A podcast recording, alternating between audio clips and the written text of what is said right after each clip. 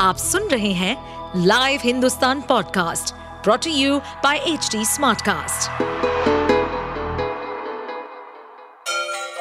Ganga किनारे बसे राज्य उत्तर प्रदेश की खबरें पॉडकास्ट में आपका स्वागत है इस पॉडकास्ट में हम सुनेंगे छोटे शहर इटावा से लेकर राजधानी लखनऊ, चमड़े के शहर कानपुर और राम की नगरी अयोध्या जैसे सभी शहरों से जुड़ी राजनीति, विकास, मनोरंजन दल बदल फरेब और अपराध जगत की सभी खबरें सपा सुप्रीमो अखिलेश यादव आज देवरिया के फतेहपुर गाँव पहुँचे हैं, जहाँ वो सत्यप्रकाश दुबे और प्रेमचंद्र यादव के घर पहुँचे।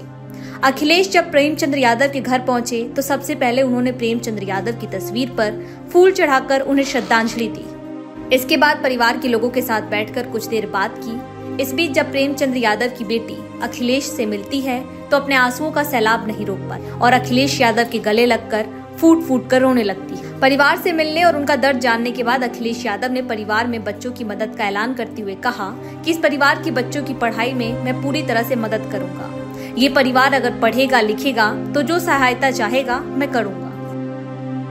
अजय ये क्या है सबका साथ? अजय ये बेटा क्या जानेगा सर परिवार को कितनी आर्थिक सहायता आप ये बताइए गाड़ी उठा ले गए ये परिवार चाहता था कि हमें चाय पिला दे।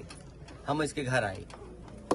आप बताइए चीनी चाय की पत्ती से लेकर कोई सामान नहीं ला सकते पानी नहीं ला सकते। अरे किस बात के लिए सुरक्षा है? सुरक्षा तो इस बात की इनकी जान की सुरक्षा होनी है। अगर इनको कोई ज़रूरत है तो सुरक्षित होकर के जाए बाज़ार और सुरक्षित होकर के बाज़ार से लौट के आ जाए। ये इसका मतलब सुरक्षा है। सुरक्षा का मतलब ये थोड़ी कि घर को परिवार को कैद कर दो। गाड़ी उठा ले जाओ यहाँ से सामान ले जाओ। ये परिवार अगर पढ़ेगा लिखेगा जो पढ़ाई करना चाहेगा जो मदद कहेगा मैं करूँगा यूपी में इस परिवार की हम मदद करेंगे। और मैं सरकार से कहूँगा कि अगर वो सरकार मदद करती है तो दोनों परिवार की मदद। आपको बता दें कि अखिलेश यादव सबसे पहले मृतक सत्य प्रकाश दुबे के घर पहुँचे थे। लेकिन जब घर पर कोई नहीं मिला तो अखिलेश ने घर के बाहर ही परिवार के पाँच सदस्यों के फ़ोटो पर फूल चढ़ाए।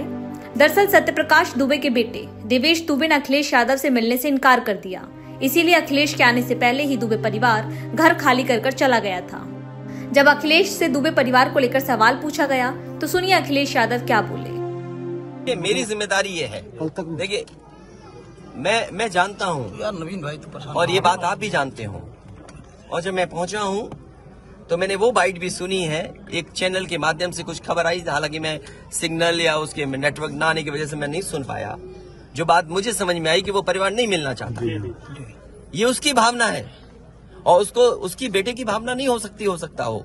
कुछ ऐसे नेता हैं जो उसको समझा रहे होंगे कि तुम मत मिलना तुम, उनको नीचा दिखा दो, अपमानित कर दो।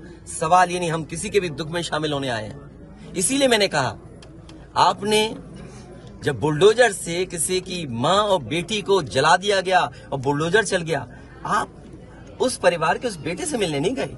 उस बेटे को इस सरकार ने ठंड में नंगा किया था। अरे हम तो कहते हैं उस बेटे से तुम क्यों निकला मिलते हो जाकर के? क्यों नहीं मिलती जाके सरकार? यूपी में बीजेपी मैं आर्थिक सरकार इस परिवार की भी और अगर वो परिवार कहेगा तो मैं उस परिवार की भी मदद करूँगा। आपको बता दें कि बीते 2 अक्टूबर को फतेहपुर गाँव में 10 बीघा ज़मीन को लेकर ज़बरदस्त हिंसा हुई। इस घटना में पूर्व जिला पंचायत सदस्य प्रेम यादव की हत्या कर दी गई। वहीं सत्यप्रकाश दुबे के परिवार में सत्यप्रकाश दुबे उनकी पत्नी दो बेटियाँ और बेटे का गला काट कर गोली मार दी गई। आप सुन रहे थे हमारे पॉडकास्ट उत्तर प्रदेश की खबरें।